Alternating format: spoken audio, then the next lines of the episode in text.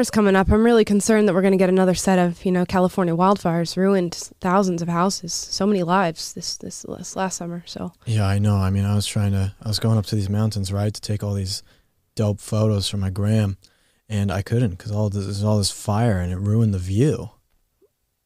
what? Wait, are we talking about the same thing? I was trying to take photos up on this mountain and I couldn't because I said, oh, close down because all these people apparently burned alive. And, Wow, you know, it just sucks. that's really difficult for you. Yeah. Yeah. It's like last year, I was trying to go to the beach and, you know, have this huge beach party, get super drinking and everything. And there's this stupid oil spill. And we were stepping all over these dead turtles. And we couldn't even have our party. All their shells were cracking everywhere we went. I feel like we don't have our priorities straight in this situation, Will. Listen, this is important stuff. As an influencer, this is what's important to me. and Scene. Ladies and gentlemen, welcome to Will and Amala Live. Is that the most tone deaf thing you've heard today? If it is, let's fix that for you because we have Joy Behar from The View commenting on what is happening in Ukraine and Russia and how it has personally affected her life. Here's the clip.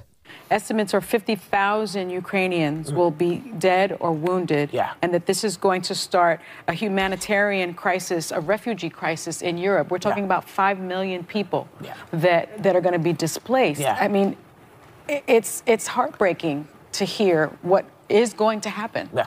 Well, I'm scared of what's going to happen in, in Western Europe too. Yeah. You know, you just you plan a trip, you want to go there. I want to go to Italy for four years. I haven't been able to make it because of of uh, the pandemic, and now this. You know, it's Yeah. it's like who's gonna what's gonna happen there? Yeah. Yeah. Es- What's going to happen there? I can't get my spaghetti and meatballs in Italy, and now everything's ruined. you I know know you just talked about millions of people getting displaced, but what about my Italy trip? Screw those people. We're talking about spaghetti. How am I going to get in there? How how am I going to get my fettuccine alfredo? It's not it's not authentic here in New York. Nah, nah, it's bad. This is Bad like pizza. I, when I, I I heard this circulating on Twitter, you know, Joy Behar is more worried about her trip to Italy than she is about Ukraine and Russia, and I thought can't possibly be that bad. And then you watch the clip, and she quite literally responds to Ana Navarro or Sunny uh, Hostin saying. Uh, you know, millions of people are going to be displaced and uprooted from their homes. And this is a, a massive conflict. And right after that statement goes, but what about Italy? Right. what about the pasta? Uh, what what about what about my gabagool? yeah. I'm flying to Europe a couple of times this upcoming month, and that was not the thing that I thought of when I was like, "Oh, I'm going on these trips." Right. Oh, it sucks. I can't go on vacation or do these other things because of this stupid Ukraine crisis. What a selfish thing to say. I just can't imagine. You have to think about how far removed you must be from reality, from from suffering, from the qualms of other people to say something like this. A, a direct statement after somebody has truly given you the scope of how big this this impact is, uh, to then just completely centered in on yourself. It just goes to show you that these people who are, I don't know if we'll call this mainstream media. I guess the view is mainstream media in, in some way, shape, or form. But uh, these these wealthy elites are just so far removed from what it means to live through a crisis like this and what it what the true implications of something like this uh, in the geopolitical sense and just an individual sense in, in children and families and and men who are being conscripted into the military right now in Ukraine. Uh, I just watched uh, I read a thread of a journalist who's out there who walked from Ukraine to Poland with all these people, and they all got stopped. And all the men who were uh, 18 years of age to 60 years of age, think 60 years of age, were conscripted and told to go back uh, to fight in the military. But God forbid I'm not able to go to Italy for my I- vacation. I, think there's a huge degree of narcissism here, and I think it extends beyond Joy Behar and goes into many of the American people. I mean, you have these journalists who essentially drank their way through college, probably, and now live in a, a bubble in Silicon Valley or New York or DC potentially, and they think that they're these foreign policy experts and that their ideas about this whole situation and just have to be true, right? And everything that they say about foreign policy just has to be true, and they think that their opinion weighing in on this crisis is now the end all be all of what people are supposed to do. And if you don't agree with them, then you're a Putin sympathizer and a white supremacist and all these different things. And it's it's a degree of narcissism that we see from these people where they think that there is uh, that everything that they do is should be heralded as as right. And I think that extends a lot from just how young people were raised in this country, participation trophies, you're never wrong, you can never lose, everything like that. And I think because of that, you get these types of people saying this. So it's a lot of narcissism and vanity. Right. I'm glad to see that at least a few of the hosts on The View understood the true uh, the true implication here and the true problem here. Uh, and Joy Behar seems to have been the the lone one who who came out and said this. But you guys don't see what happens after this clip, and they start talking about how they cannot believe all these crazy conservatives and how pro Putin we are, and how we we are the ones who want to go and defend Russia. Where?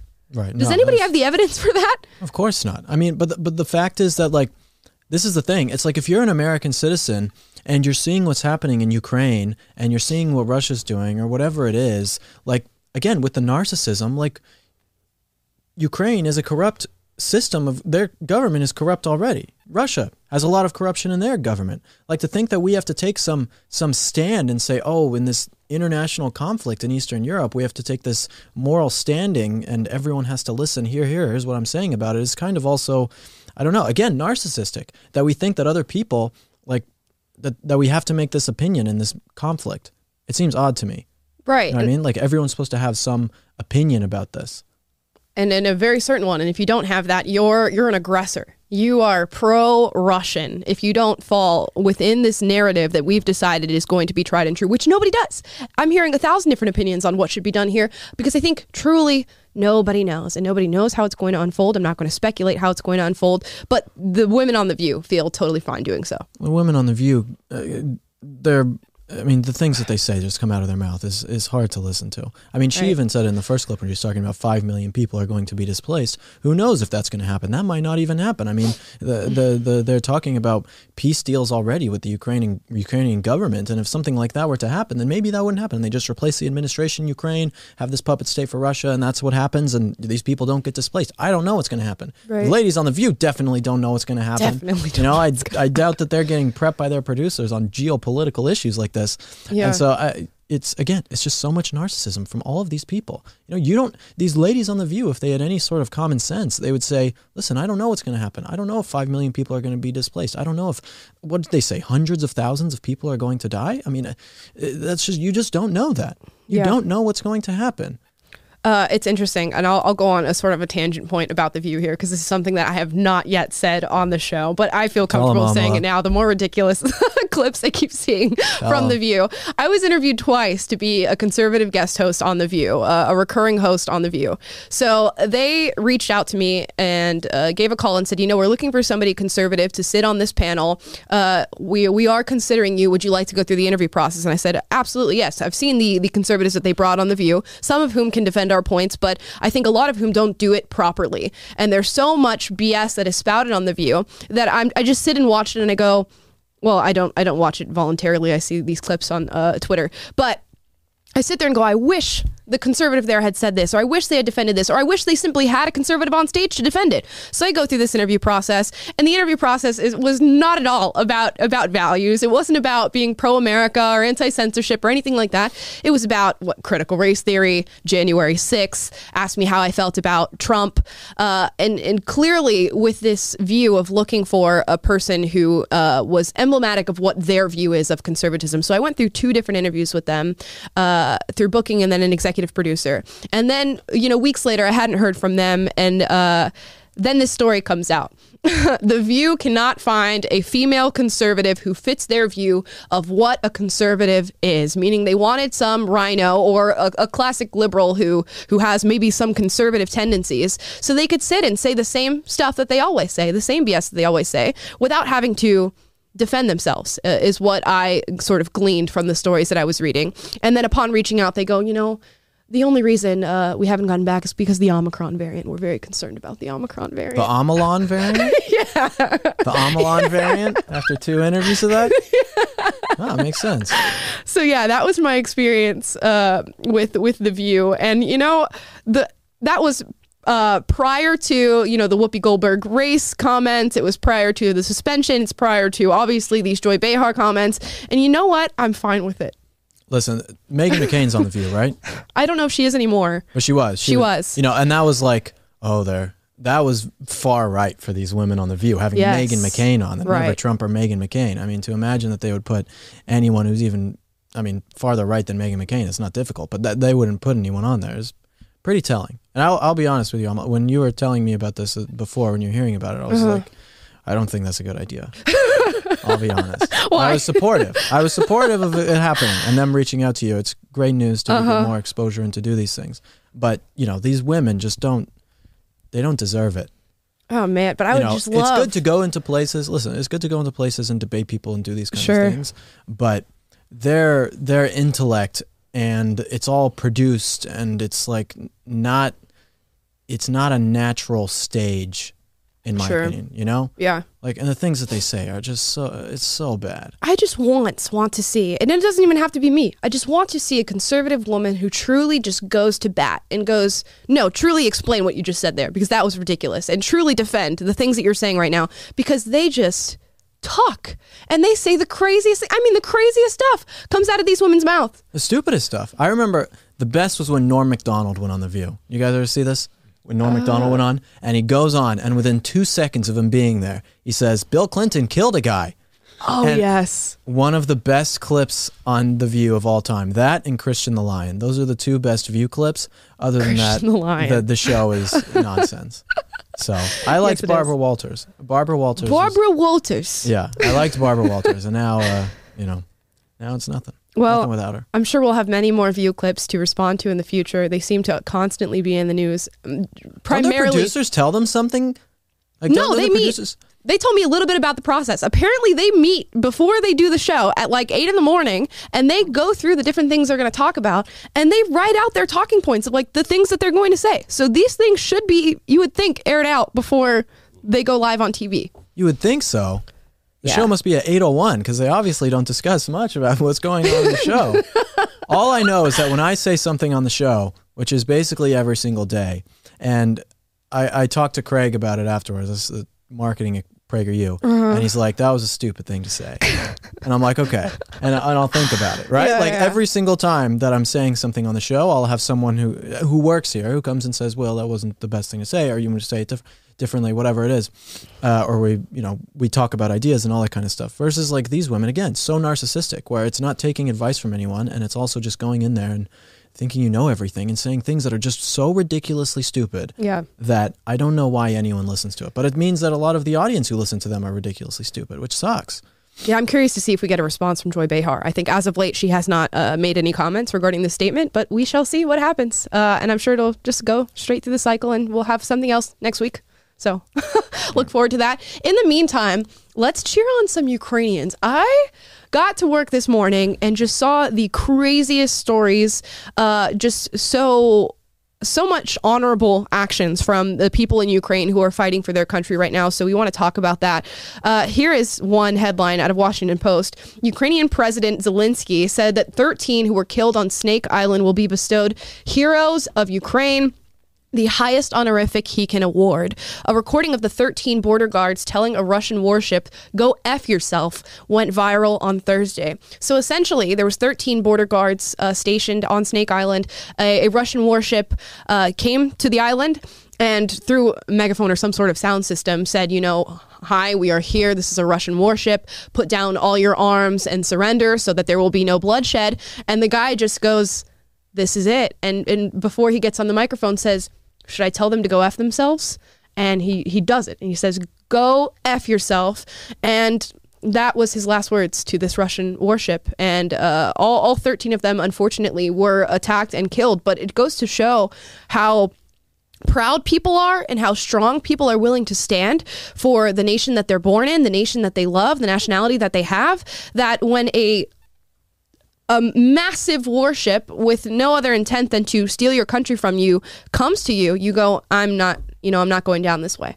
I'm No, going to fight. So brave and super based of what they said to the Russians. I mean, Yep. that was awesome. It's made me feel a lot of of a lot of sympathy for the Ukrainians and Mm-hmm. everything that they're doing. You know, that nationalist pride that they're having for their country and not wanting to give it up to a foreign adversary, especially a foreign adversary where they have a lot of history with Russia. As I talked about on the show yesterday, uh, them the the Russians going through Ukraine killed seven million people in World War II. I mean, and it was not just killed them. I mean tortured, raped. I mean, the Russians going through Eastern Europe was just hell. It was hell for people when the Russians went through Eastern Europe getting to Germany. And so the Ukrainians know it really better than, than most. Um, Mm-hmm. But these were very brave people. And it's, it's something to, to know. These people were in the military, right? Yes. They're military Yes. people. But there's a lot of people in Ukraine right now who are getting all these these firearms and guns and things to defend their homeland, defend their country. And it's just crazy that you had all these people on the left. When you talk about that in America, like no one needs a AR-15, no one needs a semi-automatic uh, rifle or any of these kind of things, and then they're like, "Yes, good for the Ukrainians getting these guns to defend themselves against the evil nationalist Russians and everything."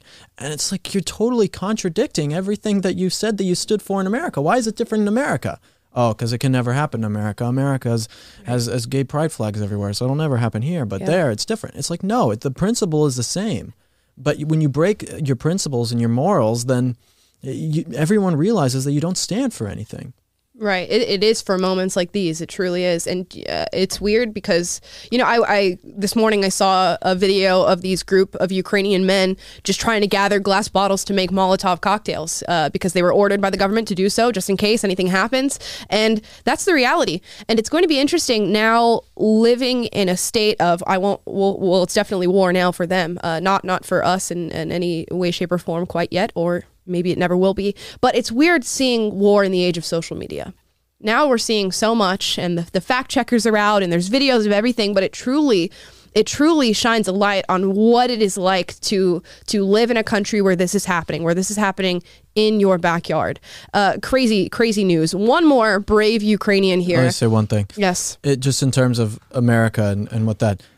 If you guys don't know, 70% of people in America, of young people, would not qualify for military service, whether that's with the ASVAB test or whether that's with physical mm-hmm. characteristics of applying for military service. 70% of young people, of millennials, would not qualify for military service. So, I mean, our country, in terms of, you know, our young people being drafted or whatever, or something, we're not ready. I mean, 90, Imagine. uh, one in six people in this country are addicted to some so- form of substance. Mm-hmm. You know, it's, and think about all the people on social media. Everyone now has a mental disorder, apparently. You know, it's like, it, are we ready to fight a war? No, of course Absolutely not. not. Absolutely not. Absolutely. Neutered. Absolutely Yeah, not. get Uh, away from seed oils. there are some like baby boomers who are stronger than like the e boys that we're turning out. For sure. Yeah. Yeah. It's un- it's it's an They're unfortunate like reality. they're like those videos of 70-year-old guys who are cut up and buff just running marathons and stuff. It's crazy. Oh, we're going to react in a little bit to Russia's military ads and their advertisements versus U.S. military advertisements, and you will get a very clear cut look. And this is something we've done on the, the show in the past, but you'll get a very clear cut look at how our countries are different and how our young men and women are are very different. One more brave Ukrainian, and this one is a woman who's just simply a civilian. So they now have Russian soldiers stationed throughout Ukraine, of course.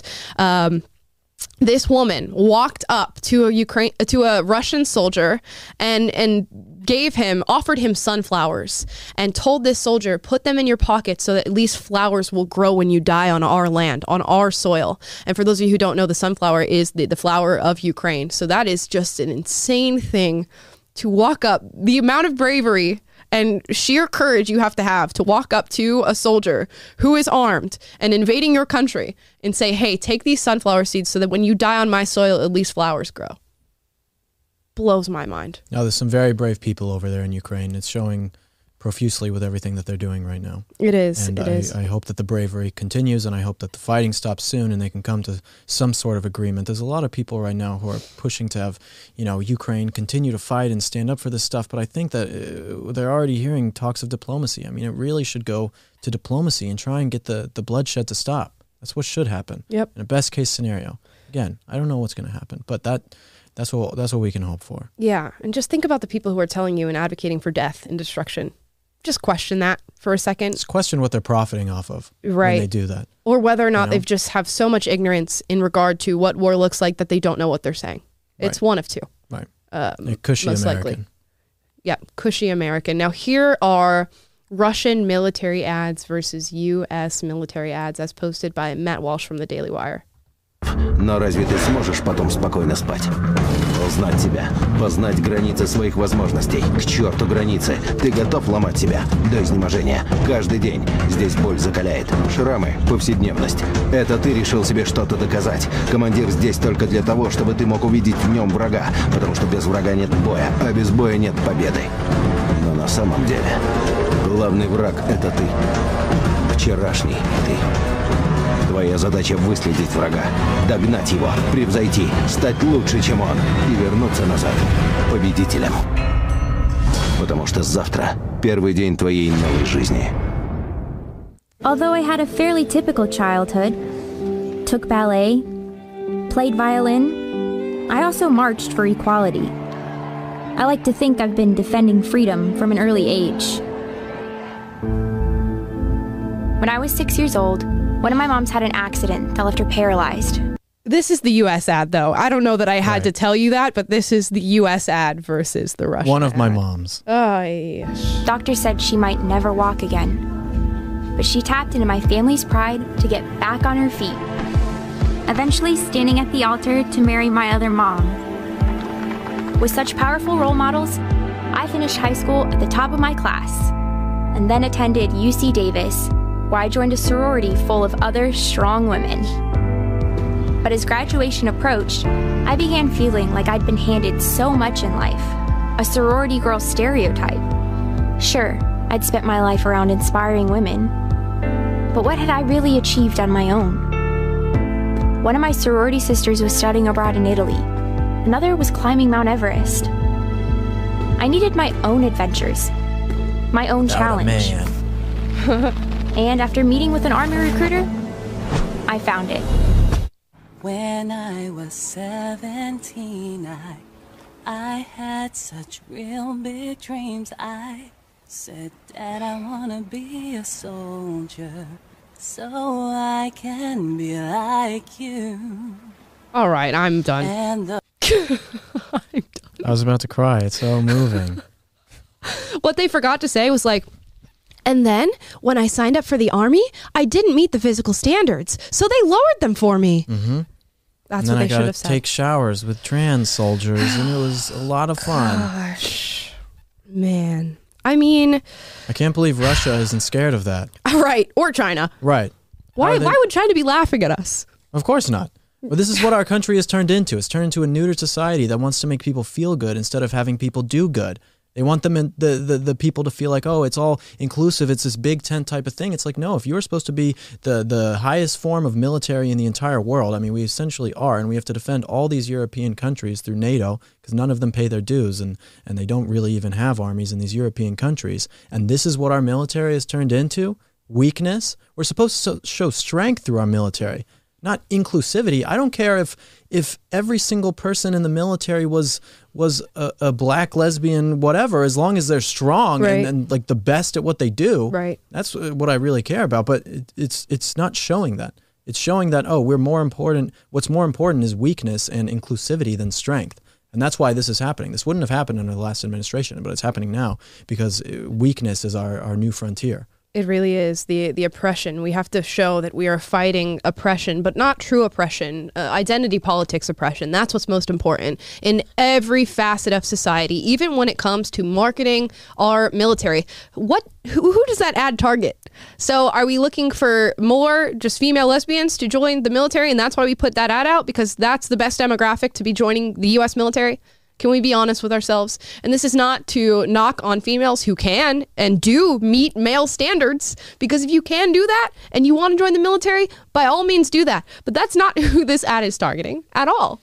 And at all. We got a young girl with uh, lesbian parents, not that it even matters, who's from a sorority, who wanted more purpose out of life. I mean, I was in college in, in Boulder, and I'm thinking of the girls in sororities. And no way would I ever want any of them to go to war for me. I mean, it's just insane to think about. Yeah. To think of sorority girls going and fighting on the front lines against those Russians in that ad before. I mean, we would lose within minutes.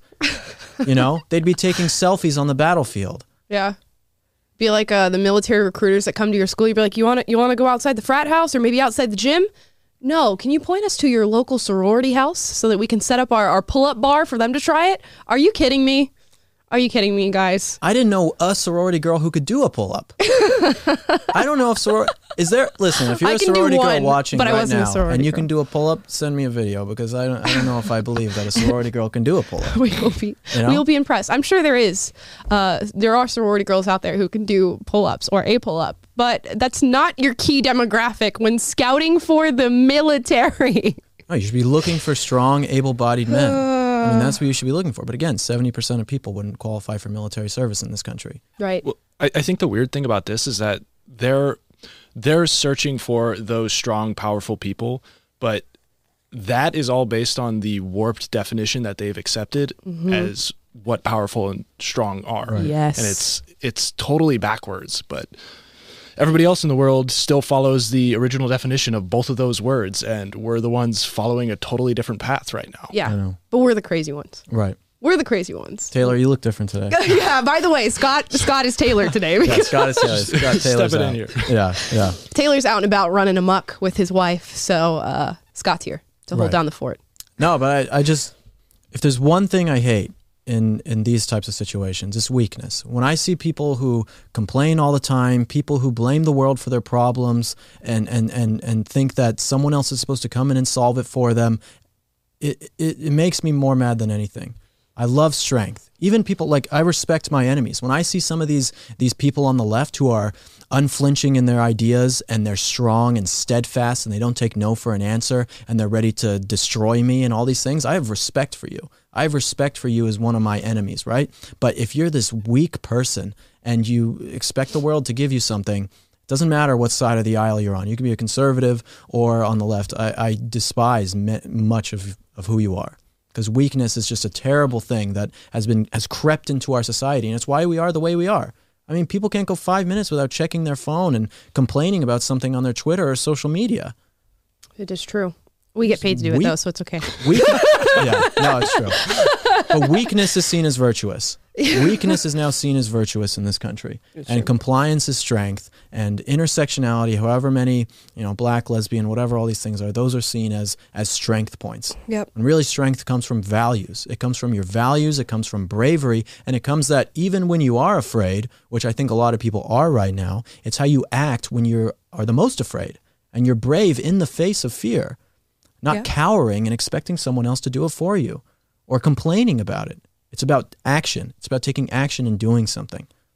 Perfect segue, Will. Speaking of taking action, uh, we we've done immense coverage of the Freedom Convoy, but we have our own convoy that is forming here in America, and we brought on a guest who is directly linked as a liaison and a human rights attorney, uh, working and working with the truckers in this convoy, and we brought her on to talk to you guys about that. So here's that interview. Hi, everybody. If you've been watching Will and Amala Live lately, you've been seeing our endless coverage of the Freedom Convoy in Canada that descended on Ottawa with their asks of the government. But today we're going to be covering what's happening here in the U.S. with an additional convoy called the People's Convoy. Here to comment on this and tell us a little bit about their message is Leigh Dundas, who is a human rights attorney. Leigh, thank you so much for being on the show. Oh, thanks for having me, guys. It's an honor to be here. And so you're in the convoy right now. You're in a truck heading all across the country. I am, yes, I am in my own rig pulling a de facto portable stage that's been built into a utility trailer behind there. And I pulled over on the side of the uh, the 40 here. We're just heading out of Albuquerque. Um, I've got I've got tons of people on the overpass in front of me and behind me, flags everywhere. This is, you know, Albuquerque is a very liberal city. I've been through here a lot since COVID started, two, three times, and uh, I was shocked. Not only have we not had a hostile reception or a, an apathetic reception, there, it has been overwhelming the number of people on every overpass. It's just, it's just, you can't even begin to picture it. It's been so incredible. Oh, that's amazing. I'm I'm curious. Let's let's talk about the messaging here. What is it that people are taking to the streets to support you guys in doing? Well, you know, the truckers uh, gave me a jingle a while ago and they said, look, you know, we kind of had it. We, we don't really believe in these artificial distinctions that a lot of the elected leaders in our country and others are, are trying to drive a wedge into society with this black versus white, you know, red versus yellow, you know, liberal versus, versus conservative. And now medical status this versus medical status that. And if you, if you're one or the other, you can't work or you can't cross into Canada to, to deliver goods if you're a long haul trucker. And they just said, we don't believe in any of that. And it's been two years. COVID is well in hand. The case numbers are going down. And uh, after 23 months, it's time to end this. It's time to open up the economy, jumpstart the economy, and get the workers of America back to doing what they do best, which is working and making money. This is a capitalist society. So we want to do a transcontinental journey from coast to coast with a message of peace and unity.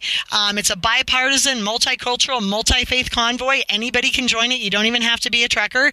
And we're just going to go out in peace with our message that, hey guys, it is time to end the mandates, but more importantly, the abusive states of emergency that gave rise to the mandates in the first place because it's time. It's been 23 months and it's time. And they told me that, and I said, you know what?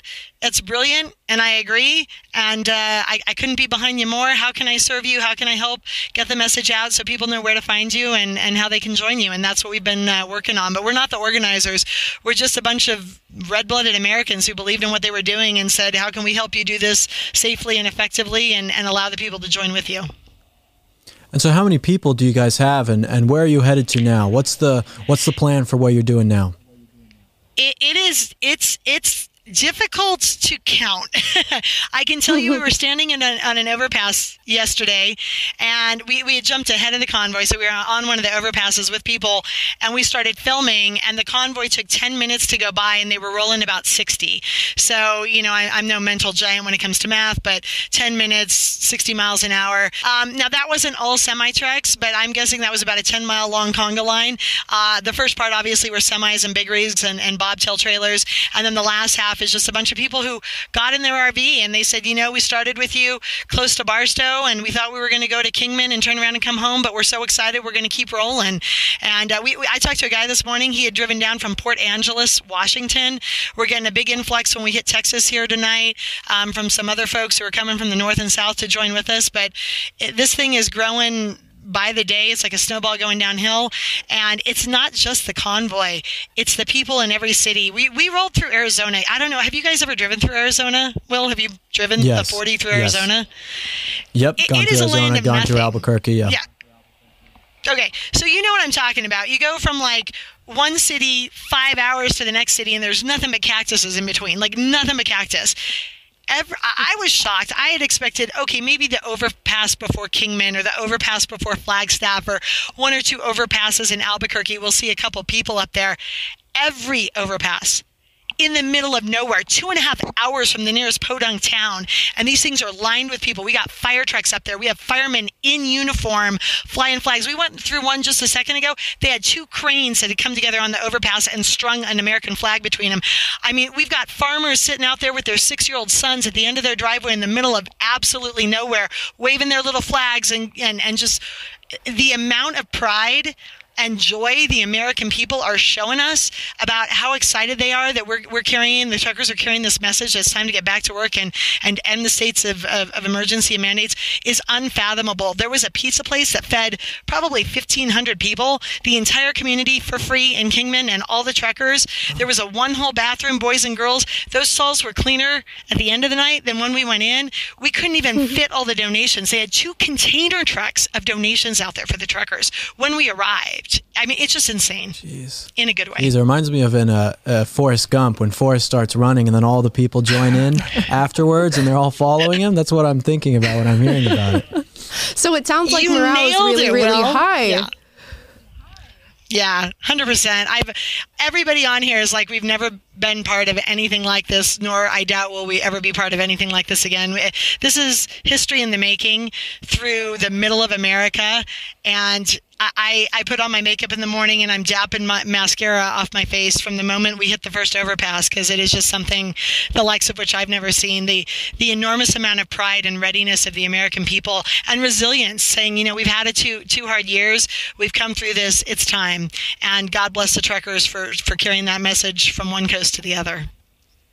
Yeah, you know, it seems to me that it's, you know, we have the mandates and the stuff that we're fighting for with these truckers and with the convoy and everything you guys are doing, but it seems to be about more than that. It's more about bringing back an America that people can really recognize. It's about patriotism. It's about love of our country and the values that it was founded on. And that's what it really seems like this whole movement is about. Yes, we want to end the mandates and all this tyrannical stuff, but it's a, a celebration of our country. Would you say that?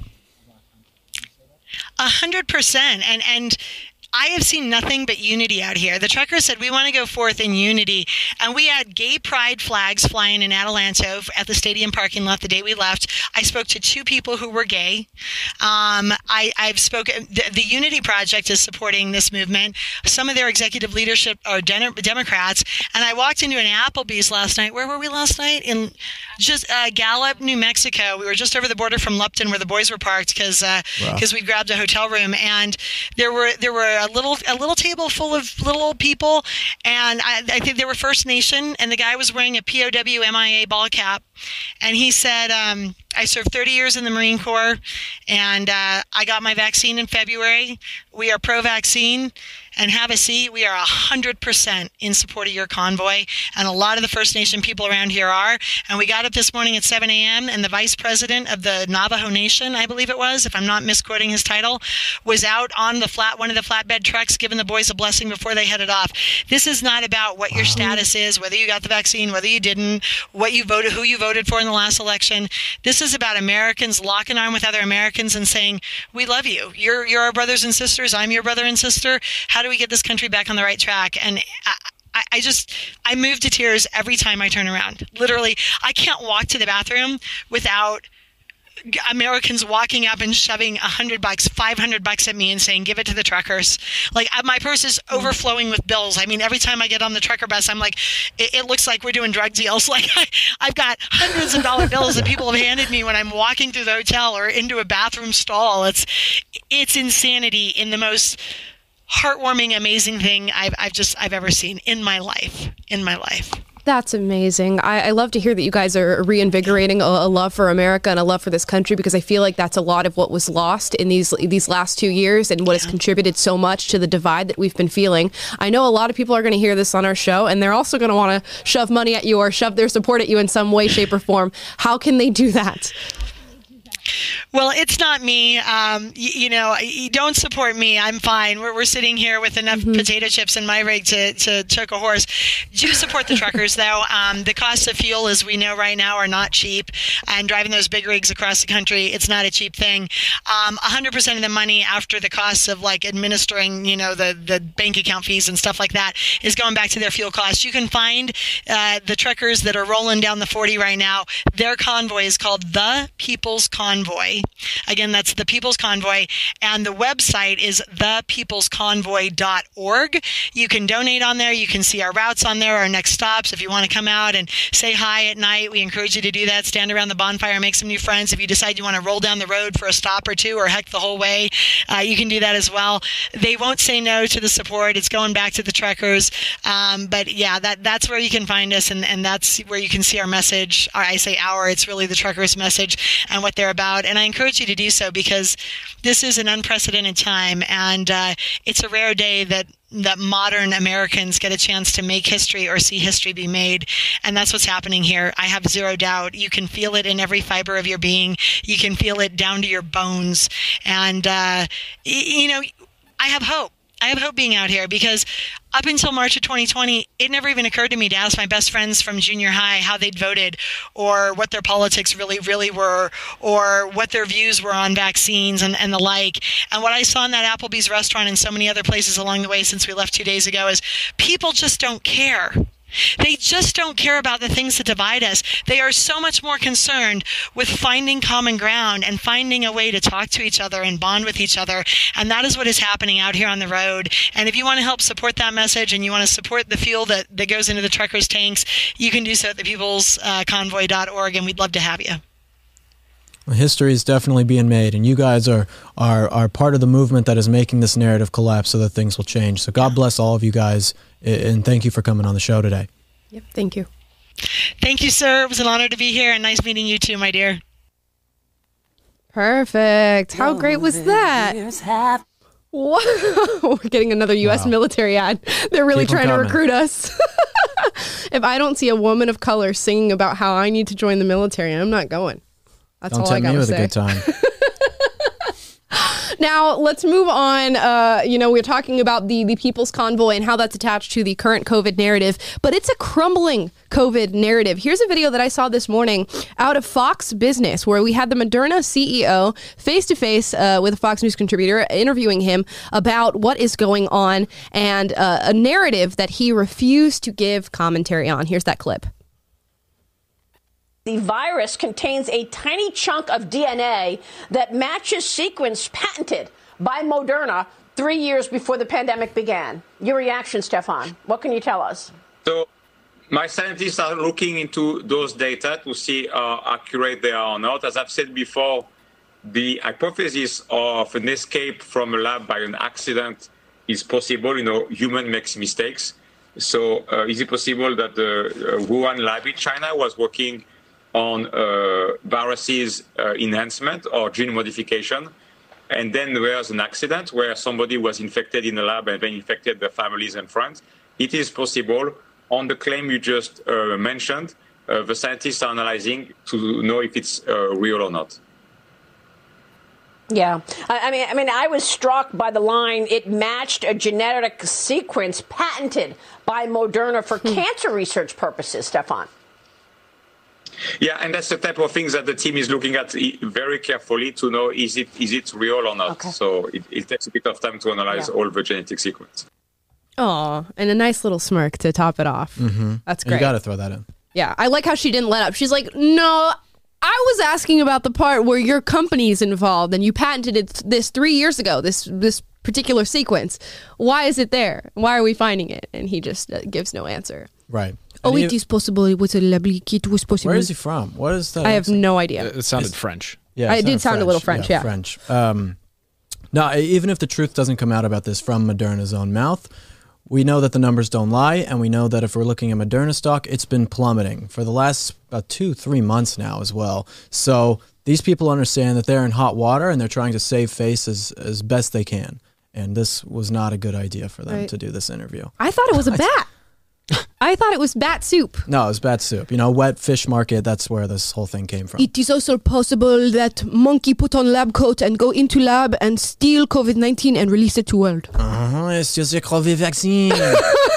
they take it into the world. Anything yeah. is possible. Mm-hmm. Our researchers are looking into this. Mm-hmm. No, it's, it's I mean, all of these people lied. Collins lied. Fauci lied. Fauci lied to Rand Paul and about the gain of function research, knowing the truth about it, and lied, testifying that he was telling the truth and lied about it. All of these people are liars. I mean, eh, the, the, the Pfizer, we've just found out today, National Pulse just reported on this today. Pfizer is funding fact checking groups that work with Facebook fact checkers right? Wow. And so these people can get away with the lying because they're the ones who are funding the media to, to lie for them. And so they can continue to get away with it. But again, the money doesn't lie. The the narrative is collapsing. We got truckers all over the place, not just here, but in Canada, everywhere. And and and they're they're they're losing money by the day, more and more. So the narrative is collapsing in every single way. The CDC, which we can get into, but the yes. CDC just put out new guidelines today. You know, apparently these are our overlords, our gods. If they mm-hmm. put out guidelines, then we have to just blindly follow. Yes. But the CDC put out new guidelines for masking today. Yes, and let's get into that. So uh, they loosened the federal mask wearing guidance uh, for counties deemed to be low or medium risk, including in schools. Now, what does this mean for us? It means that 70% of Americans who now live in what is considered by the CDC to be low or medium risk counties uh, are going to have loosened uh, mask wearing guidance. So this will happen with outdoor mask guidance, which I can't believe I'm even saying that that exists, acknowledging that exists, uh, indoor mask guidance, and school masking guidelines. So 70 percent of you guys have now been deemed by the CDC to be free for uh, from mask wearing. So right. It's great. And anyone living in Texas, Idaho, Montana, Nevada, Florida, Georgia, mostly Georgia except for Atlanta, but most of these right. places have been free for this entire time. Yep. I mean, for years now. I talk to people all the time. I, I, have a buddy who lives in Idaho. He used to work at PragerU, and I was on the phone with him two a couple days ago, and he's like, "Since I moved here, I haven't worn a mask in the last year. No one's even asked me to wear a mask. Wowza. And I'm like, I have to go to Whole Foods and get yelled at by some social justice warrior who's a thousand pounds and who tells me that I'm making her unsafe. I mean, it's craziness. It's craziness. That's what we have to deal with. And now the CDC gets to come on and be the arbiters to say, we are your overlords and what we say goes which goes to show you that these people have gotten so power hungry and corrupt that they Mhm. think like, oh, and maybe tomorrow cases rise again, and snap, I can tell you again that you're going to put the mask on, and you'll just go hook, line, and sinker and do it again. Right. So uh, that's why this extends past this. Even if they're lowering the restrictions, which again, talking with Ava, who lives in the Netherlands, my girlfriend, and they dropped restrictions in the Netherlands, but it's like the fight isn't over just because they dropped the restrictions, because the government is setting it up so that they can do this anytime they want. Right. They want to be able to do it anytime. Yeah, we reserve the right to to use this against you, and it's very similar. Look at what happened in Canada with this Emergencies Act and, and what they did with the finances of the the Freedom Convoy truckers, and they they want to make sure you know that we reserve the right, even though we've lifted the Emergency Act as of late, we reserve the right to use this on you, and we'll continue to use these tools, as the Canadian government called it, uh, to to watch your finances. This is what they do. They make you comfortable with them usurping power and and taking over your civil liberties, and then they give it back to you little by little by little but just with the caveat of you knowing that we can always do this at any time, whenever we feel like it's necessary. All right, we can take it away whenever we want. We Yep. can give it to you. We can take it away, and people think that that's okay. Yep. I, I just don't get how people think that that's okay. I think that a lot of people have woken up because of this, and that's why, in part, it's collapsing. But some new, uh, don't be fooled by the next thing that happens. That's the new power grab of control. Yep. Probably going to be climate change and energy. If I had to guess on what's going to happen is the next thing that they're going to try to control us on. But don't be fooled by it. Don't let them take away. There's nothing in the Constitution that stipulates that the government gets to take away your powers, get- gets to take away your autonomy or your freedom for a pandemic. Find it in the Constitution. Find it anywhere in any of the documents. There's nothing there that says the government has the right to do this. All of these things they did, unconstitutional. And that's not just a, a right wing talking point. These things are unconstitutional. First Amendment, not letting people talk about it. Uh, uh, Seventh Amendment, your, your private property rights. Uh, the lockdowns, not being able to have your own business. All these things. I mean, it's unconstitutional. And they think that now they are the, the gods of this new world. You know? Speaking of the Constitution, well, you just keep throwing these segues, segues my way. I'm not Uh, even doing this on purpose. He's not doing this on purpose. It's just happening naturally. That's how good Will and Amala Live is, and hopefully you're subscribed to our channel because we don't, you know, we don't do this for nothing. um, so this current administration has now picked a U.S. Supreme Court nominee, and did they make good on their promise for it to be a black female? You bet your left foot they did. Uh, so yes, we have a black female uh, by the name of Ket- Ketanji. Brown Jackson, who has now been picked uh, as the Supreme Court nominee. And you know what? On its face, I don't have a problem with this. I'll tell you what I do have a problem with. I have a problem with the fact that this is an affirmative action pick. Uh, and you simply could have picked somebody based on merit. And maybe that person would have been a black female, uh, but now that you've stated that you've done this in the, in a in a affirmative action lens, look what you've done.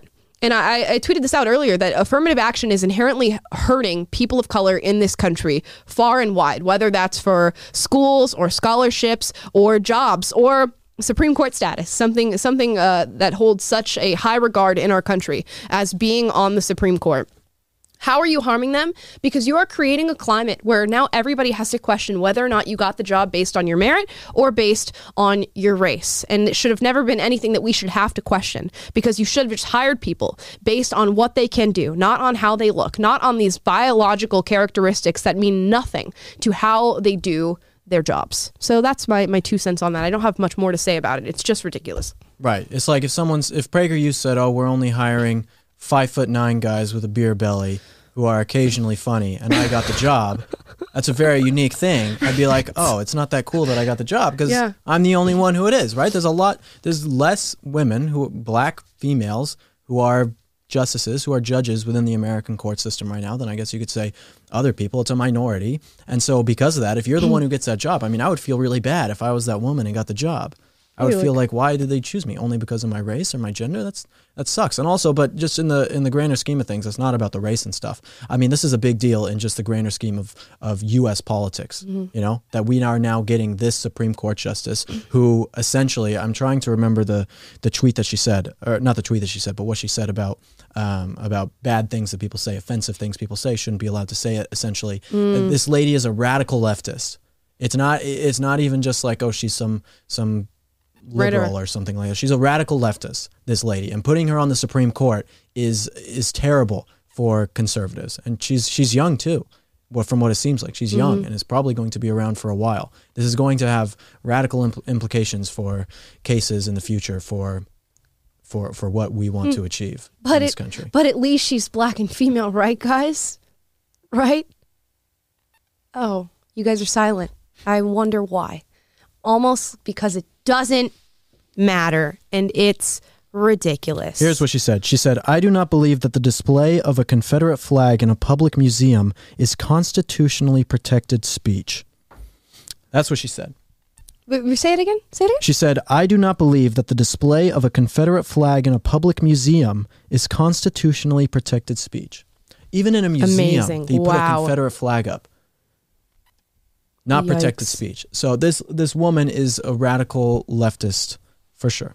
Yep. And that's that has big consequences for America. Something to look forward to, ladies and gentlemen. Uh, and, and that's it for our stories for today. Uh, we are going to get into Fun Friday, our Fun Friday segment. We were thinking, what do we want to do? Something we want to do something chill today. Uh, nothing too crazy. We want to do something chill today. Uh, something not too crazy. Sorry, my mic got turned off. Uh, so I picked out a quiz.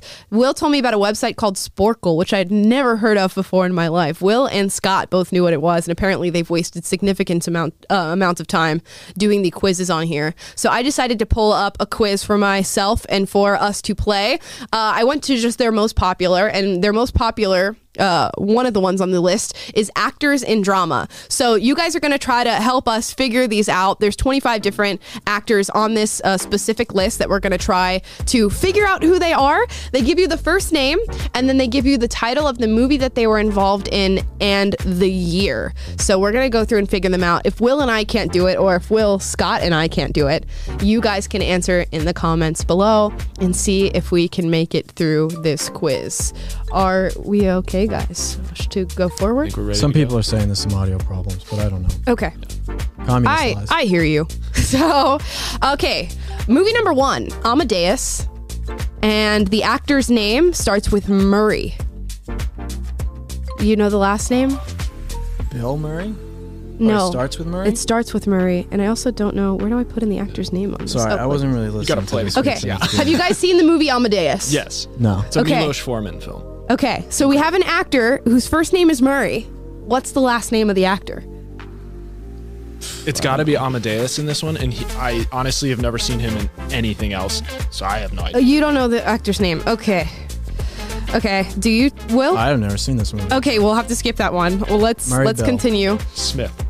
Okay. Um, what do I do?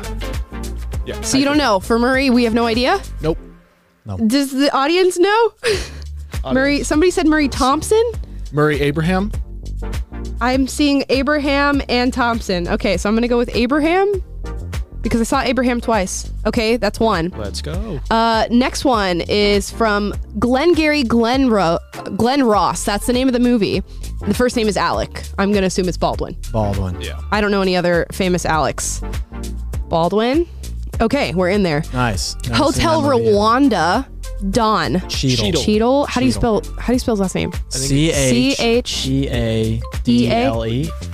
Right? D L E. Yeah. Okay, we got it. Nice.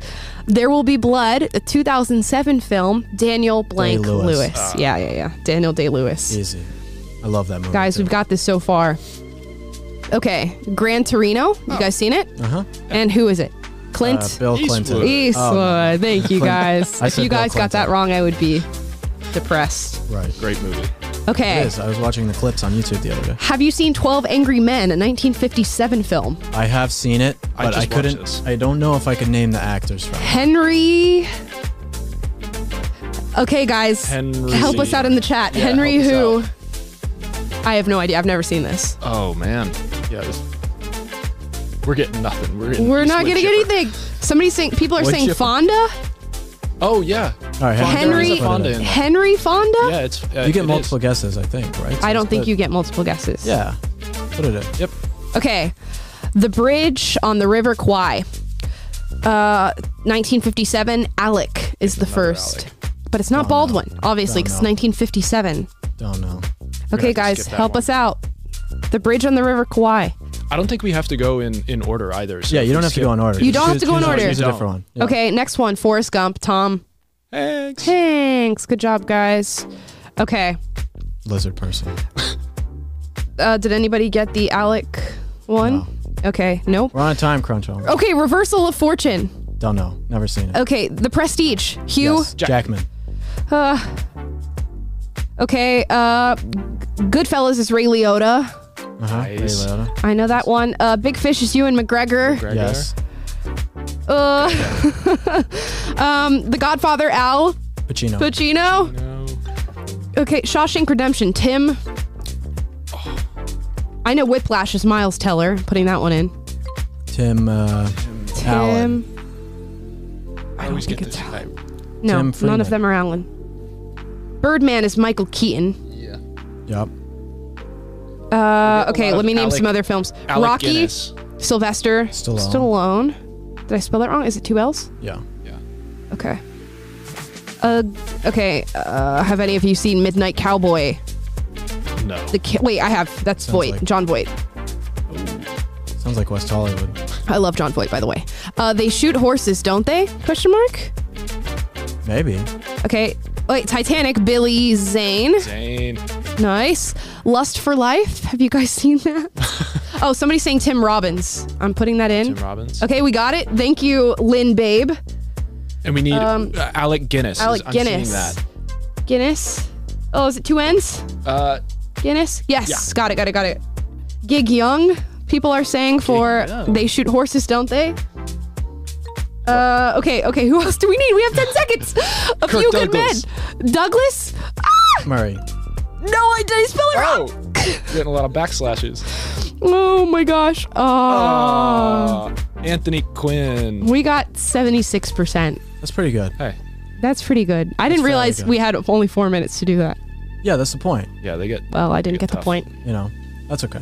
I thought I had it, but I didn't. It's close. It's Thank close. you. I did terribly.